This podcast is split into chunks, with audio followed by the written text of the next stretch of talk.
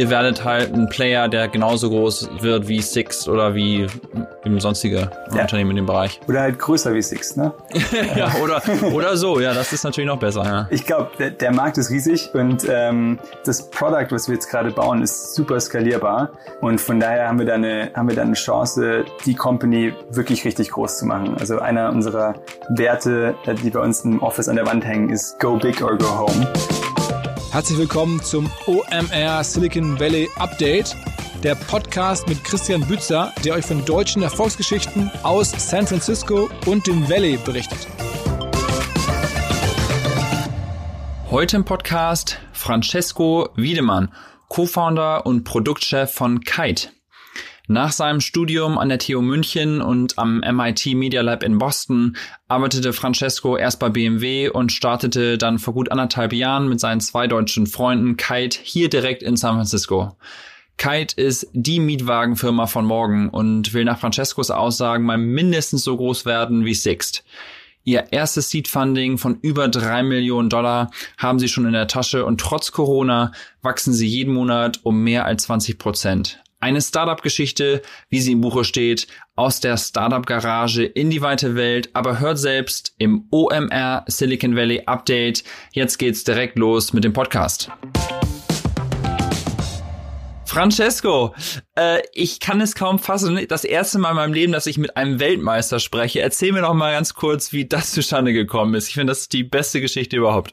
Vielen Dank erstmal ähm, für, die, für die Möglichkeit hier und die Einladung. Ist eine lustige Geschichte, wie es dazu gekommen ist. Ich war Student und bin mit einem Kumpel damals äh, Fahrradfahren gewesen und habe einen Wheelie gemacht und ähm, das heißt auf, auf dem Fahrrad auf, auf dem Hinterrad gefahren. Ja, und dann meinte der so, hey, dafür gibt's doch irgendwie so einen Guinness-Weltrekord. Ähm, schau doch mal nach, wie weit er ist. Und äh, das habe ich gemacht. Der lag damals bei neun Kilometern innerhalb von einer Stunde. Und äh, ich, ich war davor aus Spaß immer wieder, wenn es die Möglichkeit gab, Wheelie gefahren ja, und, und habe äh, hab das trainiert und ähm, dachte mir, okay, wenn ich jetzt die, die Chance nutze hier, ich, ich könnte vielleicht sowas wie äh, sieben Kilometer fahren, dann kann ich das vielleicht brechen. Und ähm, habe dann äh, einen Sommer lang ununterbrochen jeden Tag äh, trainiert und am Schluss ähm, glücklicherweise es geschafft, da diesen äh, Guinness-Weltrekord und, und wie hast du das gemacht? Also hast du die angerufen oder den E-Mail geschickt und hat gesagt, hier, ich will das brechen oder wie ist denn da der Prozess? Weil wir haben das mal bei OMR probiert für eine andere Geschichte und also da überhaupt jemand zu erreichen, war damals für uns schon total kompliziert. Also hat nie geklappt. Ja. Okay, okay. Ja, ich, vielleicht war es inzwischen dann schon ein bisschen einfacher. Es gab da ein Online-Formular, das konnte man ausfüllen, man musste sich bewerben, ähm, aber es war alles kein Hexenwerk. Dann gibt es okay. ein paar Regularien, die man einhalten muss ähm, für den Weltrekordversuch dann selber. Ähm, aber dann ist das alles machbar. Und kommt dann da einer so mit so einem Buch dazu, wie man das aus dem Fernsehen kennt? Ich erinnere mich früher an Wetten das oder so, wenn es da so Weltrekordversuche gab, dass dann da irgend so stand, so von irgendeinem so offiziellen Amt. Ja, ähm, das kann man machen. Ähm, lustigerweise muss man diese Person dann auch selber zahlen, wenn man das will. Mhm. Äh, die die ähm, Studentenvariante davon ist, ähm, dass man sich Leute sucht, die ähm, kompetent sind, das einzuschätzen. Ähm, bei mir war es jetzt ein, ein Kunstrat-Schiedsrichter zum Beispiel. Ähm, äh, und die müssen dann attestieren, dass äh, alles mit rechten Dingen zugegangen ist. Man muss es mit zig Kameras aufnehmen von verschiedensten Winkeln ähm, und dann alles zusammen einreichen. Okay, spannend. Ja, und dann bist du vom äh, Einradfahrenden Weltmeister plötzlich zum Tech-Founder gekommen. Lass uns noch mal ein bisschen äh, da noch mal den nächsten Schritt gehen. Also du hast ja äh, in Deutschland studiert und hast dann irgendwie das MIT irgendwie kennengelernt und bist dann da ans Media Lab gekommen und überhaupt so diesen Weg zu gehen und zu sagen, okay, ich, ich will jetzt in den USA studieren und ich gehe vor allen Dingen auch noch fast an die beste Uni, wahrscheinlich einer der besten Unis in diesem Bereich, da muss man ja erstmal drauf kommen. Ne? Vielleicht erzählst du mal kurz so ein bisschen, wie so wie das gekommen ist oder wie, wie du überhaupt so diesen Schritt äh, geschafft hast. Ja, gerne. Ähm, also damals, genau, ich habe äh, an der TU München studiert, ähm, Ingenieurwissenschaften. Das heißt, ich war in dem Ingenieurbereich unterwegs und ähm, äh, zum Master hin hatte ich mir dann überlegt, was, was kann man, was kann man machen, ja. Und, und mein Motto ist so ein bisschen, äh, ich, ich habe einfach Spaß dran, das Maximale rauszuholen aus meinem Leben. Und, ähm, und ja, da, da hat sich das irgendwie angeboten als eine Option. Und ähm, schlussendlich ähm, habe ich das habe ich das dann einfach versucht ja und habe ähm, für meine Masterarbeit ähm, da Professoren angeschrieben ähm, und bin dadurch dann ähm, ins Media Lab gekommen. Okay.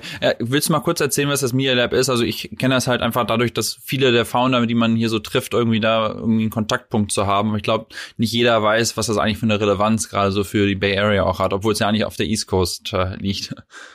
Ja, ist, ein, ist auf jeden Fall ein super spannendes Konzept. Also es ist ein, ein Lab am MIT ähm, in Boston, ähm, was äh, interdisziplinär arbeitet ähm, und ähm, zum Ziel hat, ähm, Innovationen zu fördern, ja, Tech-Innovationen hauptsächlich und ähm, und versucht mit Technologie in Bereiche reinzugehen, ähm, in denen bisher vielleicht Technologie nicht so nicht so drin war. Und äh, von daher hat man da eine, eine sehr äh, geballte Mischung von vielen talentierten Leuten, die in ganz verschiedene Richtungen denken, aus ganz verschiedenen Bereichen kommen. Und ich glaube, das ähm, ist ein super Nährboden.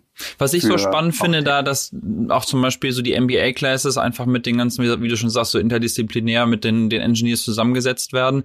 Da fragt man sich auch, warum sowas nicht vielleicht auch an anderen Unis so kopiert wird. Ne? Also alleine nur, dass die an einem Ort zusammensitzen und forschen, das könnte man ja auch an der irgendwie an der, an der Uni in München machen oder in Köln oder sonst wo, weil man ja auch die verschiedenen Studiengänge hat und das so zusammenzubringen, was da alles für Unternehmen draus gekommen sind. Ne? Also ich, ich weiß nicht, ob du jetzt gerade irgendwie zwei, drei Unternehmen nennen kannst, die da so entstanden sind, aber nur so aus meinem Freundeskreis hier kenne ich halt schon so ein paar, die ja. einfach da sich auch kennengelernt haben und da krasse Exits gefahren haben.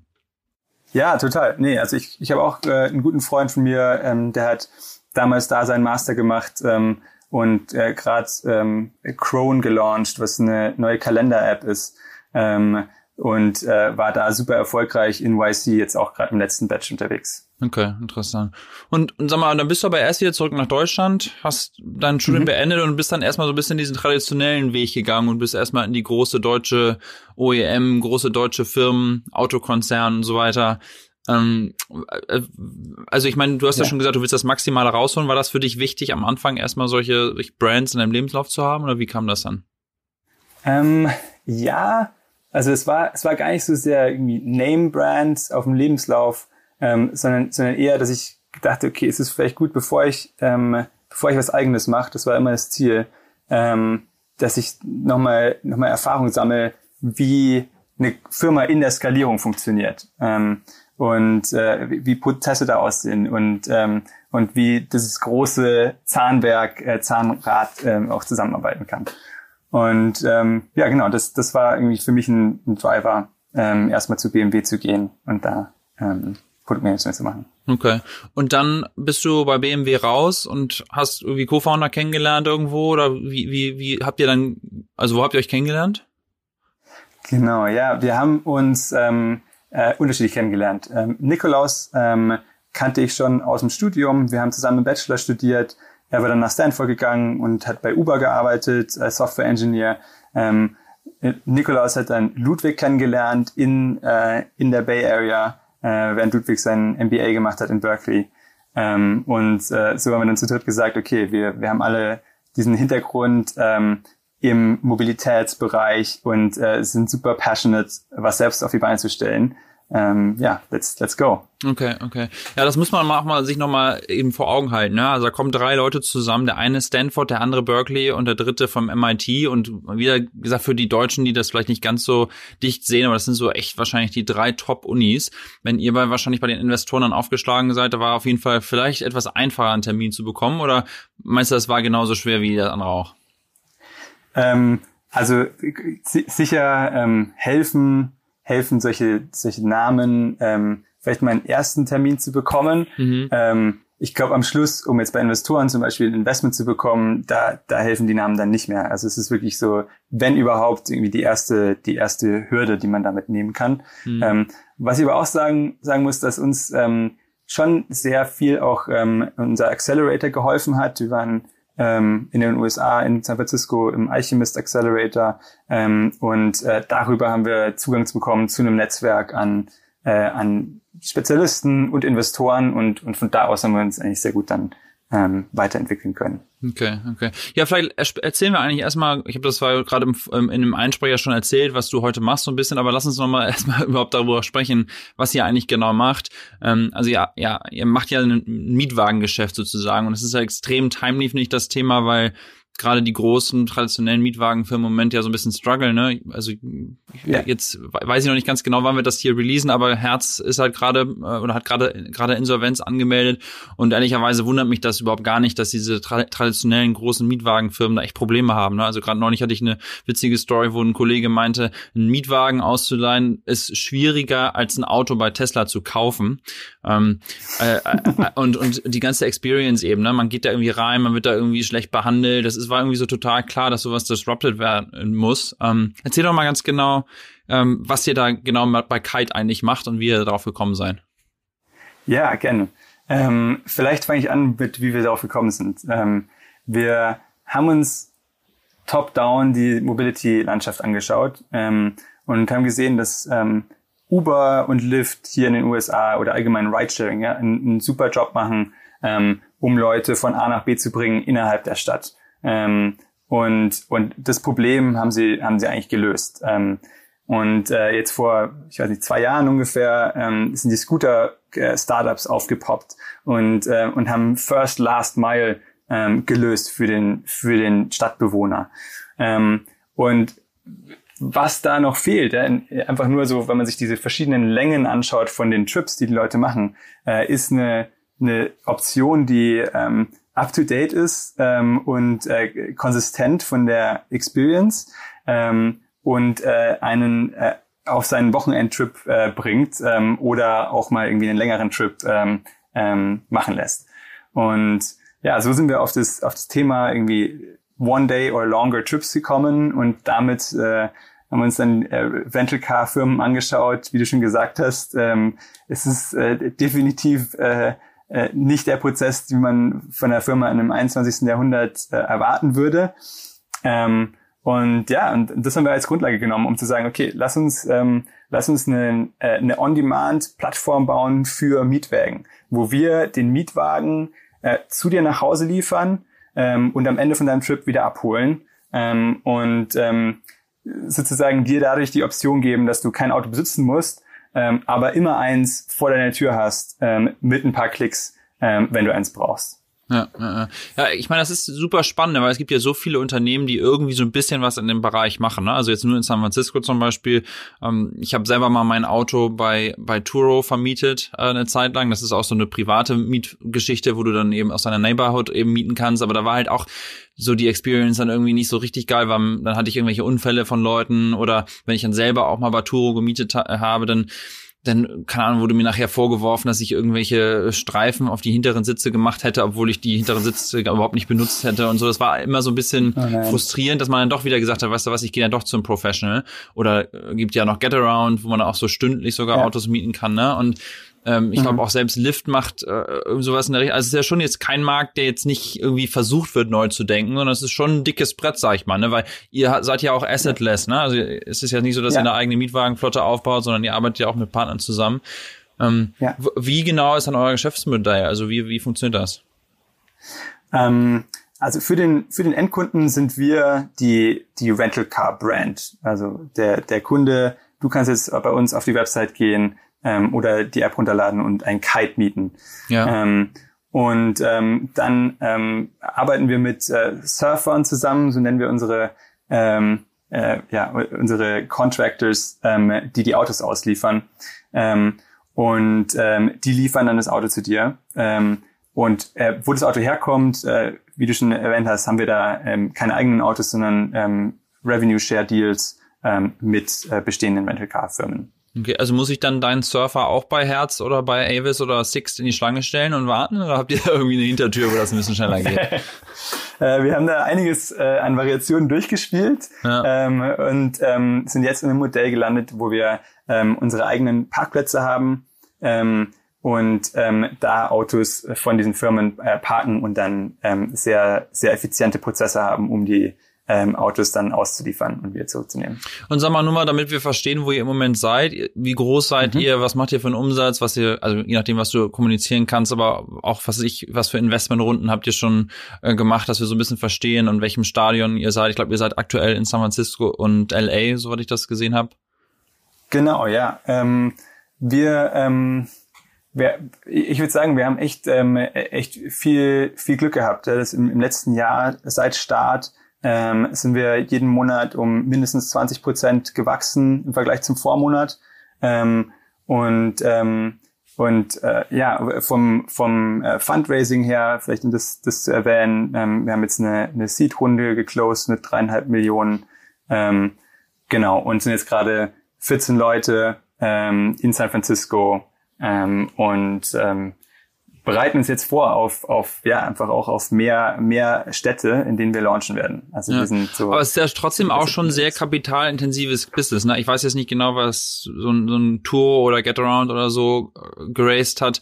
Ähm, ich bin auch immer wieder überrascht, wie wenig Leute dann doch davon auch wissen. Also wenn man so im Freundeskreis nur davon spricht und denen erzählt von solchen Modellen. Ich habe auch jetzt mhm. im, in der Vorbereitung auf unser Gespräch mal über Kite gesprochen mit ein paar Leuten und das wusste niemand. Das ist ja schon so ein Marketing-Ding auch. Ne? Du musst es irgendwie rausdrücken, du brauchst Referral-Programme. Das heißt, jetzt dreieinhalb Millionen klingt natürlich erstmal viel. Auch gerade für eine Seed-Runde muss man ja wohl bemerkt sagen. Aber seid ihr jetzt auch gerade aktuell im Fundraising, weil eigentlich brauchst du ja schon massiv Kapital, vor allem wenn du ganz viele Städte aufbauen willst, du musst die Brand aufbauen. Das ist ja auch so ein Marktplatzding, das heißt, du musst erstmal irgendwie die Surfer haben. Ähm, das ist nicht so eine ja. Sache, die kannst du mal eben so schnell machen, ne? Das stimmt, ja. Also es geht auf jeden Fall nicht mal eben schnell, äh, aber, aber es funktioniert. Ähm, das Schöne bei uns ist äh, im Vergleich zu anderen On-Demand-Services, gerade wenn du dir Uber anschaust äh, oder Ridesharing, ähm, wir, wir sind in einem Geschäftsbereich unterwegs, der schon eine Marge hat. Zwar nicht hochmargig, aber im Vergleich zu anderen Mobility Services ähm, äh, eine sehr gute Marge. Ja. Ähm, von daher ähm, können wir sehr kapitaleffizient ähm, wachsen. Gerade wenn wir die Autos nicht auf unseren eigenen Balance Sheets haben, ähm, funktioniert das funktioniert es sehr gut. Ja, äh, ähm, verstehe. Sag mal, du hattest mir im Vorgespräch erzählt, dass ihr ja auch so ein richtig so ein Startup-Leben am Anfang hattet, ne? Also irgendwie habt ihr erstmal ein paar Monate in der Garage geschlafen und so. Also erzähl noch mal kurz den Weg, wie du dann entschieden hast, herzukommen, wie du hergezogen bekommst und wie das dann so losging. Ne? Weil das ist ja gerade so diese inspirierende ja. Geschichte, weil das ist ja wirklich so so eine richtige Startup-Geschichte aus der Garage entstanden. Das finde ich immer besonders spannend. ja, es ist schon schon fast kitschig. Ähm, ähm, wie hat es angefangen? Ähm, wie, wie vorher erwähnt, Nikolaus war schon ähm, in San Francisco, Ludwig war schon in San Francisco, äh, ich war noch in Deutschland. Äh, wir konnten uns im Prinzip aussuchen, ja, drei, drei Deutsche mit äh, Standorten auf beiden Seiten. Ähm, und dann haben wir gesagt, okay, wenn wir, wenn wir was im Mobility-Bereich machen wollen und was Großes machen wollen, dann, äh, dann lass rübergehen, ja, und dann lass es ähm, in San Francisco ähm, anfangen und, und aufziehen. Ähm, wie es dann dazu gekommen ist. Ich meine, in San Francisco sind die, ähm, sind die Mietpreise einfach extrem hoch. Ähm, und äh, so ist, ähm, ja, also so war das einfach eine, eine gute Option, ja, um, ähm, um auch Geld zu sparen ähm, und, und effizient zu sein, äh, dass wir dann teilweise tatsächlich alle drei Founder äh, in dieser Garage geschlafen haben. Ähm, war auf jeden Fall eine, eine spannende Zeit, ja. Und das war also noch vor der Seed-Runde, gehe ich mal von aus. Genau, ja, ja. Ja, okay, okay. Genau. Und mittlerweile habt ihr aber richtiges Office und äh, ihr, ihr habt dann habt ihr dann auch so Manager pro Stadt, die das dann aufbauen oder wie skaliert ihr das jetzt? Ja, ganz genau. Ähm, wir haben jetzt ein, ein, Office, ein Mission District in San Francisco. Ähm, da sind wir 13 Leute. Jetzt haben wir einen Market Manager in Los Angeles sitzen, ähm, der da die Stadt, ähm, Stadt besitzt sozusagen ja, und, und, und aufzieht. Ähm, und so wird es dann auch weitergehen, dass wir pro Stadt dann ein bis zwei Leute haben, ähm, die, ähm, die dann Market Manager ähm, in der jeweiligen Stadt sind. Okay. Und was sind so Wege, wie ihr die Leute auf die Plattform bekommt? Da ist ja wahrscheinlich wirklich viral am meisten los dann, ne? Äh, ja, auf jeden Fall. Ähm, das Schöne ist an dem Produkt, dass äh, quasi jeder schon mal einen Mietwagen gebucht hat. Ähm, und der Use Case immer wieder auftaucht und ähm, ähm, die dadurch, dass das die Experience, die wir, die wir dem, dem Endkunden bieten, ähm, dass die so anders ist ähm, im Vergleich zu einer traditionellen ähm, Vermietung, äh, sprechen die Leute auch von sich aus drüber. Also äh, ich mache jede Woche Kundeninterviews und da, da kommen immer wieder lustige Stories raus, dass sie, dass die Kunden erzählen, ja, sie haben ähm, das äh, in ihrem Slack-Channel in der Company einfach gepostet, ähm, weil sie es so cool fanden ähm, ja. und anderen Leuten auch da die, die Option äh, weitergeben wollten. Also macht ihr im Moment noch gar nicht so viel richtiges traditionelles Marketing, sondern es ist hauptsächlich viral oder? Ähm, wir machen schon auch ähm, traditionelles Marketing. Also auf der, auf der Paid-Seite ähm, haben wir uns äh, erstmal auf, auf Bottom of Funnel konzentriert, ähm, mit SEM ähm, und gehen jetzt langsam hoch, dass wir da mehr Awareness-Geschichten machen. Ähm, dass ja, dass, dass auch Leute, die jetzt nicht zufällig äh, von einem Freund davon gehört haben, ähm, auch die Chance bekommen. Hm. Darüber Weil das ist ja schon so ein Markt, der ist ja schon krass umkämpft. Ne? Also ich habe ja früher mal viel Online-Marketing gemacht und digitales Marketing, SEM und so und gerade so Mietwagen, Keywords, mhm. da ist ja so ungefähr, weiß nicht, wie viele Aggregatoren ist und so, da, da gibt, wie du ja schon sagst, ne, Mietwagen ist schon so ein Geschäft, da ja. ist so ein bisschen Marge noch. Ähm, da stelle ich mir jetzt vor, ist es nicht ganz so einfach, da effizient die Leute einzukaufen. Ähm, ja. ja. Ähm, also es kommt darauf an, wie man es angeht. Ne? Also es, wenn, man, wenn man sich nur darauf fokussieren würde, dann wäre das, äh, wäre das nicht genug. Ähm, äh, wenn man das äh, als, als Startpunkt sieht, dann funktioniert das sehr gut. Also wir haben jetzt mit einigen Optimizations ähm, da die, den, den Kack äh, schon, schon drastisch reduziert. Ähm, und ähm, das, ja genau, es gibt auch noch andere Wege, wie wir auch noch sozusagen Marketing machen, wenn wir Partnerschaften machen mit Hotels zum Beispiel mhm. ähm, oder ähm, Autowerkstätten. Ähm, da, genau, es gibt nicht nur diesen einen Channel, wo man sagt, okay. Ah, interessant. Okay, das, das heißt Autohersteller äh, oder Autowerkstätten, wenn, wenn die sagen, hier gibt's einen Ersatzmietwagen, dass, dass ihr dann praktisch über solche Dinger äh, äh Partnerschaft macht. Du hast gerade noch was gesagt, äh, Kack, das ist ja immer als Deutscher so ein witziges Wort. Äh, erzähl noch mal ganz kurz, was das ist, damit die Leute auch verstehen, worüber wir, wir hier reden.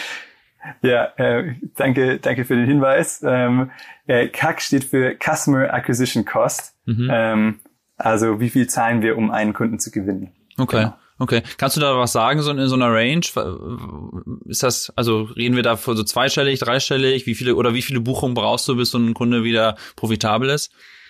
Ähm, also wir reden da, wir reden da zweistellig ähm, und ähm, und äh, also von, von der sozusagen von der Profitabilität her ähm, sind wir sind wir sind wir schon ja, ich muss überlegen, wie viel ich da sagen kann, ja, aber, aber sind wir, sind wir sehr gut dabei. Okay, interessant. Und äh, also äh, merkt ihr dann, dass die Leute das schon häufiger buchen? Jetzt gerade in der aktuellen Phase natürlich schwierig zu sehen, ne, weil die Leute ja einfach nicht so viele Ausflüge machen.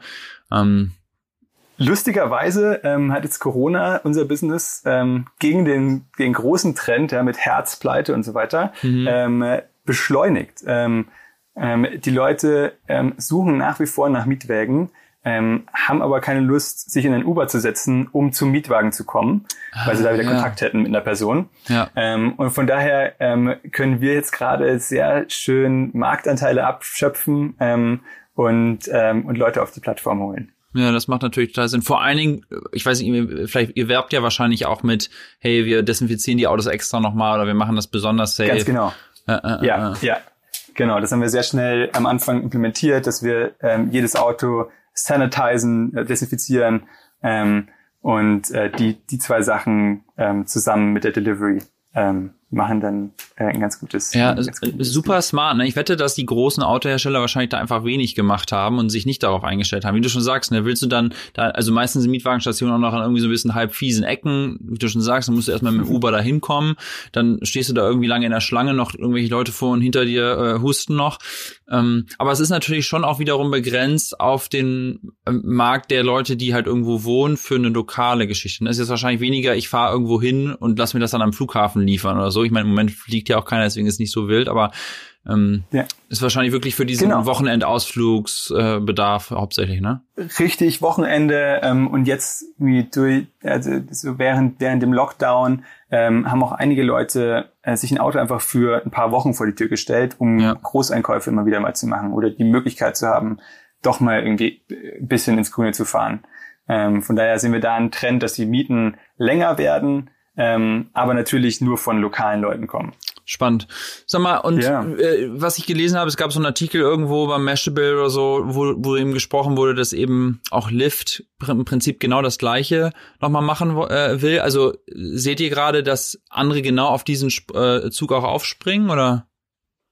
Ähm, jein. Ähm, also Lyft speziell ähm, hat, hat seinen Service jetzt während Corona eingestellt. Ja. Ähm, von daher, ähm, ja, genau, also ist, ist das irgendwie vom Tisch. Ähm, grundsätzlich ähm, gibt es natürlich ähm, Versuche, jetzt äh, Delivery zu machen, ja, auch von den, von den Großen. Ähm, allerdings äh, sind es, ist es was, das eine irgendwie das zu behaupten, die andere Sache das dann durchzuführen ja. und ähm, wir merken, dass es da in der Execution ähm, Riesenunterschiede gibt. Okay, also okay. Nur als Vergleich, man muss irgendwie anrufen, dann haben die keinen, der das Auto liefern kann, weil alle äh, irgendwie, weil sie zu wenig äh, Personal haben ja. ähm, und so weiter. Während irgendwie bei uns öffnest du die App, ähm, selectest eine Time und das Auto kommt. Ja, ja, verstehe. Und sag mal, so als Deutscher hier im Valley, ich meine, du bist ja jetzt, wie lange, knapp zwei Jahre jetzt hier. Ähm, mhm. was, was macht das so für dich aus, dass ihr das hier gestartet habt? Ne? Weil ich meine, klar, du kannst natürlich sagen, hier ist immer cool, so ein, so ein, so ein Business zu starten, weil die, die Leute sind relativ perceptive für die Adaption von neuen Technologien. Also alle Menschen, die hier wohnen, sind erstmal generell offen sich irgendwie eine App runterzuladen, mhm. was Neues auszuprobieren und so. Deswegen verstehe ich schon aus San Francisco gerade so Wochenendausflüge sind ja hier immer so super beliebt äh, zu starten. Aber ähm, war, also wie, wie ist das so als Deutscher in der Perspektive für dich? Also ich, ich muss sagen, ich, ähm, ich habe äh, San Francisco wahrgenommen als eine sehr offene Stadt. Ähm, mhm. Es sind sehr, ähm, sehr forward-thinking people ähm, da in, einem, in der großen Dichte. Ähm, viele Leute, die in, in erfolgreichen Firmen gearbeitet haben oder, oder sogar selbst gegründet haben, diese Firmen, ähm, wie ich das in Deutschland nicht kenne. Ähm, und ähm, dieses Ökosystem an, an, an Leuten, das macht irgendwie den Vibe hauptsächlich aus. Ja, ja, ja. Und merkt ihr das auch beim Talent? Also, dass, dass ihr jetzt, also ich meine, das ist ja hier besonders teuer, Engineers zu, äh, anzustellen und so. Also macht ihr alles hier vor Ort auch oder seid ihr auch so ein bisschen remote aufgestellt, dass ihr in Entwicklung irgendwo in Deutschland macht oder? Ja, ähm, äh, ganz richtig. Also ähm, sehen wir sehen wir sehr genauso. Dass, ähm, es gibt super Talent in San Francisco und im Silicon Valley allgemein. Es ist aber auch sehr teuer. Das heißt, man muss sich gut überlegen, ähm, wo man welche Positionen hiert. Ähm, ich meine, wir haben unseren, unser Headquarter in San Francisco. Das heißt, wir, wir fokussieren uns beim Hiring schon sehr stark drauf. Ähm, trotzdem äh, arbeiten wir aber auch dran, dass wir gerade Engineering-Kapazitäten ähm, ja. auch in Deutschland ähm, hiren und, und mit dazu nehmen. Okay, okay. Und nochmal so, so diese deutsche Perspektive, da du ja nun gerade auch in deutschen großen Konzernen gearbeitet hast und jetzt eben hier bist, mhm. plötzlich super international wahrscheinlich unterwegs bist mit deinem Team. Siehst du da irgendwelche großen Unterschiede so? Also was, was, quasi, also was, was kann ein Deutscher lernen, was hier stattfindet, was vielleicht in, im deutschen Konzern so nicht stattfindet? Hm, ich würde ich würd gar nicht so sehr sagen, es ist äh, der Unterschied zwischen Deutschland und USA ähm, sondern vielleicht ist es zumindest aus, aus dem, was ich erfahren habe, mehr der Unterschied zwischen Großkonzern und Startup. Mhm. Ähm, und ähm, was ich jetzt im Startup sehe, ist es schon, ähm, ist schon toll, dass es ähm, viele Leute gibt, die, die Bock haben, was zu reißen, ja, und, und, äh, und sich für eine Vision begeistern können und dann alles dran setzen, um das möglich zu machen. Und, ja. ähm, und den Spirit, ähm, den, den, äh, den leben wir jeden Tag und ähm, tragen den ins Team rein und bekommen den aber auch wieder zurück. Und das ist sehr schön. Ja, äh, äh, verstehe, verstehe. Und aber du, also du, du sagst das so, als ob das eigentlich in Deutschland genauso stattfinden könnte. Also ich, ich, das, das denke ich mir manchmal so ein bisschen. Ne? Also auf der einen Seite kochen wir hier auch nur mit Wasser, ähm, auf der anderen mhm. Seite kommt halt hier schon so ein besonderes Talent irgendwie zusammen. Die Leute, die hierher kommen, haben alle dieses, ich sag mal, dieses Feuer in sich brennen, dass sie es halt hier schaffen wollen, weil eben die Mieten teurer sind. So kannst du halt auch hier halt nicht einfach so rumlungern, sag ich mal, ne? Und irgendwie im Café sitzen, sondern du musst halt hier Gas geben. Ähm, ja. Glaubst du schon, dass du einen anderen, sag mal, einen anderen Schlagmensch hier eben findest als jetzt, sag ich mal, äh, in Deutschland oder glaubst du schon, dass man sagt, in Berlin oder in Hamburg oder sonst wo kannst du eigentlich genau das Gleiche erreichen?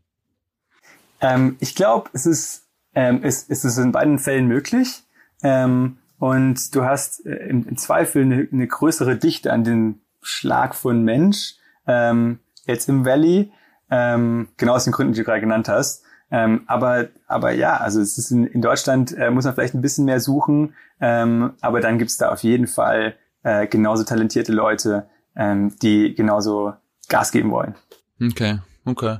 Und glaubst du denn, dass die Firma ähm, langfristig auf jeden Fall hier bleibt. Also gerade weil ihr ja so dezent dezentral auch arbeiten müsst. Ne? Ich meine, du hast äh, deine Entwicklung und so weiter, aber du musst ja wirklich in jede Stadt mhm. immer wieder von vorne äh, anfangen und äh, deswegen ist ja eigentlich fast der Ort nicht so wichtig, wo man ist, wenn erstmal alles funktioniert, äh, außer eben dem Talent. Aber ähm, also seht, seht ihr euch schon langfristig hier oder auch denkst du so, okay, weißt was, wenn das jetzt erstmal so aufgebaut ist oder ich, du bist ja auch nun ein Produkt, sozusagen Produktlead, ähm, vielleicht geht ja. man doch irgendwie ein Entwicklungsteam und macht das irgendwie in Rumänien oder sonst wo, wo halt irgendwie Labor vielleicht etwas günstiger ist. Weil eigentlich muss man ja sagen, ja. so viel Produkt müsst ihr eigentlich gar nicht bauen, ne? weil ihr habt die App und so weiter, aber es ist ja viel mehr so die ganze, den ganzen Ablauf, dass halt irgendwie die Person das Auto abholt, dass ihr mit den Mietwagen die Geschichten habt, dass ihr irgendwie die Partner-Deals habt. Also es ist ja fast, es ist ja fast mehr, äh, sag mal, Prozesse abbilden als Technologie ja. bauen eigentlich. Ja, es ist auf jeden Fall eine Mischung. Ja? Also wir nutzen im Prinzip Technologie, um Prozesse zu verbessern. Ähm, und ähm, von daher hast du recht, es geht um die gesamte Experience und der Kunde am Schluss unterscheidet nicht zwischen, hey, das war jetzt ein Problem in der App oder der Surfer war zu spät beim, ja. beim Ausliefern vom Auto. Ähm, es muss alles zusammen funktionieren und, und ja, das, ähm, das Produkt muss in sich ähm, stimmig sein. Ähm, vor dem Hintergrund, ähm, also ich glaube zwei, zwei Sachen. Ähm, einmal, ähm, ja, es ist, ähm, also man kann sowas, könnte sowas auch mehr remote aufbauen.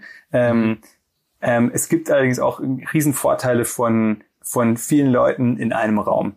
Ähm, ja. So die Kleinigkeiten, die uns jetzt wahrscheinlich allen auffallen, gerade ähm, so der, der Chat am, ähm, am, äh, beim Kaffee holen ja, oder beim Mittagessen, ähm, der jetzt wegfällt durch Remote ähm, während Corona. Ähm, solche Sachen sind, äh, sind Driver für Innovation und kreative Ideen, ähm, wieder auch ja interdisziplinäres Denken, was da zusammenkommt. Ähm, und äh, der zweite Punkt ist, ähm, wenn man einmal angefangen hat, ähm, eine Firma zu bauen an einem Standort, dann äh, gibt es sehr viele Gründe, die dafür sprechen, das auch da weiterzumachen. Ja. Ähm, von Talent, ja. Also wir haben lokales Talent da, die äh, äh, guten Leute kennen wieder andere gute Leute, ähm, die auch da vor Ort sind. Und ähm, von daher spricht immer vieles dafür, das ähm, da dann auch groß zu machen. Ja, äh, äh, macht Sinn, macht Sinn. Ja, auf jeden Fall super spannend. Ähm, glaubst du denn, dass, dass ich meine, das ist ja dein erstes Venture sozusagen, ne? Glaubst du, dass mhm. das jetzt eine Firma ist, die man langfristig richtig groß macht oder glaubst du eher, dass so ein, dass so ein Exit-Szenario, dass irgendwann einer sagt, okay, die haben das so cool optimiert, diese ganze Interaktion mit der App, mit dem Delivery, jetzt nicht ein Herz, aber geht's ja jetzt nicht mehr so gut, aber ich sag mal ein Sixt oder so, die ja schon so ein bisschen progressiver, würde ich mal sagen, sind, also nicht mehr so die verschiedenen Mietwagenfirmen angucke, dann gibt's ja immer irgendwie, die haben die, die haben die coolen Autos, die haben irgendwie die netteren Leute äh, im, im Service und die haben auch immerhin schon mal eine App, wo irgendwie die Autos noch besser fotografiert sind. Also die haben, die haben es ja schon mal irgendwie ganz cool gemacht und das ist ja irgendwie auch so Inhaber geführt und die die Six-Familie ist da irgendwie hinter und man hat so das Gefühl, da passiert irgendwie Innovation und die machen echt coole Sachen. Ähm, aber glaubst du, dass man eher irgendwann sagt, du gehst jetzt und verkaufst so eine Firma an die oder glaubt ihr eher, ihr werdet halt ein Player, der genauso groß wird wie Six oder wie eben sonstige ja. Unternehmen in dem Bereich? Oder halt größer wie Six, ne? ja, oder, oder so, ja, das ist natürlich noch besser, ja. Ich glaube, der, der, Markt ist riesig und ähm, das Product, was wir jetzt gerade bauen, ist super skalierbar. Und von daher haben wir da eine, haben wir da eine Chance, die Company wirklich richtig groß zu machen. Also einer unserer Werte, äh, die bei uns im Office an der Wand hängen, ist Go Big or Go Home. Ja. Ähm, und, und das äh, leben wir auch jeden Tag, ja. Okay, okay, interessant. Ja, ich, man überlegt ja immer so ein bisschen, ne, was ist so der langfristige Weg, ne? Also ist das jetzt was, ich baue was und verkaufe das für 10 Millionen Euro so ungefähr oder Dollar und dann ist dann wieder das nächste Ding. Gut, ist natürlich immer schwierig zu sagen, wenn man gerade in seinem ersten Venture irgendwie ist, aber das ist natürlich schon, wie du sagst, eben ein Business hat einen riesen Markt, eine riesen Opportunity und ähm, da, da kann man sich wahrscheinlich wirklich echt vorstellen, wenn man das richtig gut macht. Gerade in so einem Markt, ja. wo jetzt so ein Hertz äh, äh, struggelt und ich wette mal, dass halt irgendwie ein Dollar und ein National und ein äh, Avis und wie sie alle heißen, also die ganzen Mietwagenfirmen, wo man irgendwie ja. immer gefühlt äh, 13 Seiten äh, Vertrag unterschreiben muss. Ich meine, ja, äh, nochmal zu dieser Story zurück, dass es schwieriger ist, als einen Tesla zu kaufen. Ne? Also ich erinnere mich, als ja. jetzt gerade der, der, der, der Cybertruck da vorgestellt wurde, wo nach dem Video gab's Order Now, ne, da wurde, wurde das Video mhm. direkt in den CTA umgewandelt und habe ich natürlich sofort bestellt, weil es war wirklich so instant, eine ah 100 Dollar Reservierung, gut, das mache ich auch mit. Und es war so yeah. völlig einfach. Und selbst wenn du jetzt so durch den Flow gehst bei denen, um ein Auto zu kaufen, das machst du alles online. Du füllst es eben kurz aus, Kreditkarte hinterlegt, bumm. Und mhm. wenn du in ein Mietwagenunternehmen heute reingehst, dann musst du ja wirklich mehrere Initial, dann wird Papier ausgedruckt, dann äh, muss ich irgendwie noch um das Auto mit der Person noch mal dreimal rumgehen und am schlimmsten finde ich ja immer noch, wenn die dann nachher mit der UV-Lampe ankommen, um noch zu gucken, ob nicht doch noch irgendwo ein Kratzer ist. Also auch diese, diese, diese Angst und dann vor allen Dingen auch noch dieses ganze Game, also wenn man in, sag mal, in der ersten Welt unterwegs ist, ähm, oder der entwickelten Welt, dann hat man ja immer noch das Gefühl, man wird irgendwie sicher behandelt äh, und man bekommt auch das, was man unterschrieben hat, ne? Also diese ganzen Upsell-Geschichten, ja. dass viele der der Stationen ja. auch intensiviert werden, weitere Versicherungen abzuschließen. Man ist sich ja irgendwie immer unsicher. Also jedes Mal, wenn ich in einen Mietwagenladen mhm. reingehe, habe ich auch immer so das Gefühl, okay, äh, bin ich jetzt richtig versichert? Was ist denn in dem Fall, wenn was passiert? Muss ich ja zahlen? Was muss ich denn zahlen? Das sind ja wahrscheinlich so ja. Sachen, die ihr vielleicht auch alle viel sicherer oder viel besser mit abbilden können, dass die Leute nicht so verarscht werden. Ja. Eine, eine kleine Story, Ganz die mir genau. gerade noch einfällt, das war ja so, auch wie man sagen, in der entwickelten Welt, aber Urlaub in Spanien, du kommst am Flughafen an, ähm, irgendwo ja. in Malaga oder so. Ähm, kommst da an, mhm. bis an der Mietwagenstation. Es war sogar Sixt und wo ich auch immer dachte, Sixt ist irgendwie eine Firma, okay, die sind irgendwie, die behandeln die Kunden gut und so weiter. Aber du bist da in dieser Schlange. Mhm stehst da und du mhm. siehst, wie die Leute verarscht werden. Also wirklich so, ja, und dann, ich, ich saß da, ich weiß es noch, als ob es gestern war. Ich bin mit meiner Frau und wir beobachten das so und dann gehen, haben die so richtig so psychologische Tricks angewandt und so, ja, aber wenn was, was ist denn was passiert und sie kennen sich doch nicht aus und es ist doch besser, wenn sie das noch mit abschließen. Und es war ein Ding nach dem anderen. Und dann nachher war dann statt irgendwie den 13 Euro pro Tag, was der Mietwagen eigentlich kosten würde, kostet es plötzlich ja. irgendwie 47 Dollar oder Euro pro Tag. Und die Leute saßen da und standen da, ja, aber das ist jetzt ja so viel viel und wir wollten, ja, aber sie wollen doch an ihre Sicherheit und sie möchten doch, dass nichts ihnen passiert und hier sind doch die Straßen und sie kennen auch die Verkehrsregeln nicht und und und und ich dachte echt nur so, meine Güte. Ne? Wahnsinn. Und, ne, und diese, ja.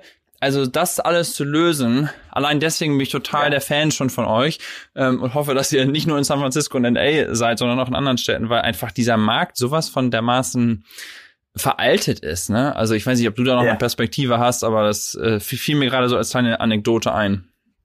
Ja, nee, es ist, ist äh, sehr repräsentativ, glaube ich, diese, diese Anekdote.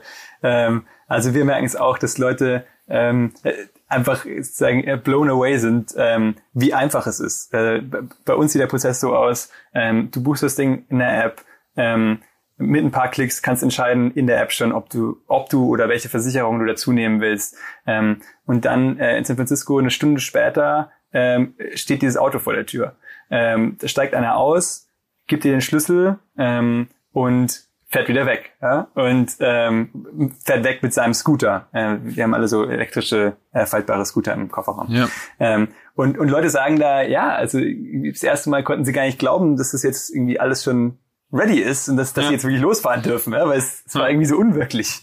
Ähm, von daher, ähm, ja, das ist, das ist genau die, die Magic, die wir erzeugen wollen. Ähm, und, äh, und skalieren wollen, möglichst ja. viele Städte. Ähm, ja. Du hast mir im Vorfeld gesagt, du hast noch so ein kleines Goodie für die Hörer vom Podcast. Ähm, viele von denen sind natürlich in, ja. in Deutschland und können dann den Code vielleicht noch nicht anwenden, aber es gibt ja auch ein paar Deutsche im Valley, äh, die das vielleicht gut finden oder das hören hier. Ja, unbedingt. Ähm, genau, also wir haben ähm, einen Code gemacht, OMR, ähm, groß geschrieben. Ähm, könnt ihr eingeben ähm, beim Buchen und äh, kriegt 15 Prozent auf. Ähm, Ach, 15 von, sogar. Ach, großartig. Ja. Sehr gut, sehr gut. Ja, äh, vielen, vielen Dank dafür. Extrem spannende Geschichte. Ich werde das auf jeden Fall sehr eng weiterhin verfolgen und, und, und gucken, wie es, wie es euch da geht. Ähm, ich habe ja, zwei Autos, deswegen bin ich selber weniger der Bucher, aber ich werde es trotzdem Leuten erzählen, weil ich, weil ich das einfach so spannend finde. Ja. Das machst du ja gerade mit dem Podcast. Ähm, das ist sehr, sehr cool. Genau. Ähm, vielleicht auch zu dem Zeitpunkt noch kurz einen Einwurf. Ähm, und zwar suchen wir jetzt gerade einen äh, Head of Growth Marketing. Äh, da wir ja wahrscheinlich auch einige Marketing-interessierte Hörer haben hier, äh, ist es vielleicht ganz spannend. jederzeit, ja. Also wenn, ja. wenn jemand äh, Entrepreneur Spirit hat, äh, data-driven ist, ähm, und ähm, ja und ähm, talentiert ist natürlich, äh, dann äh, wäre super. Ähm, soll ich meine E-Mail-Adresse hier? Ja, also oder einfach oder sonst an mich melden oder direkt. Ich meine, die Leute können sich sicherlich auch irgendwie bei LinkedIn anschreiben oder wenn du deine E-Mail sagen möchtest, genau. kannst du natürlich auch machen. Ja, ansonsten einfach an francesco at drivekite.com eine E-Mail schreiben ich vermittle das natürlich auch immer gerne. Cool. Ja, Francesco, super. vielen, Danke. vielen Dank, war super spannend äh, für die ganzen Insights und äh, wir hören uns und äh, bis bald. Super, danke dir. Ciao. Mach's gut. Ciao.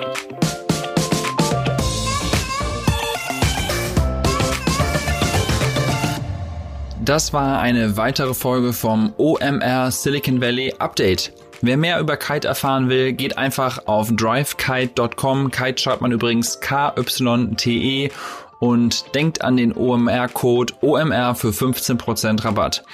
Und zum Schluss wie immer die Bitte, falls euch der Podcast gefallen haben sollte, abonniert ihn doch und bewertet den Podcast direkt im iTunes Store. Wir hören uns in zwei Wochen. Ich freue mich. Dieser Podcast wird produziert von Podstars bei OMR.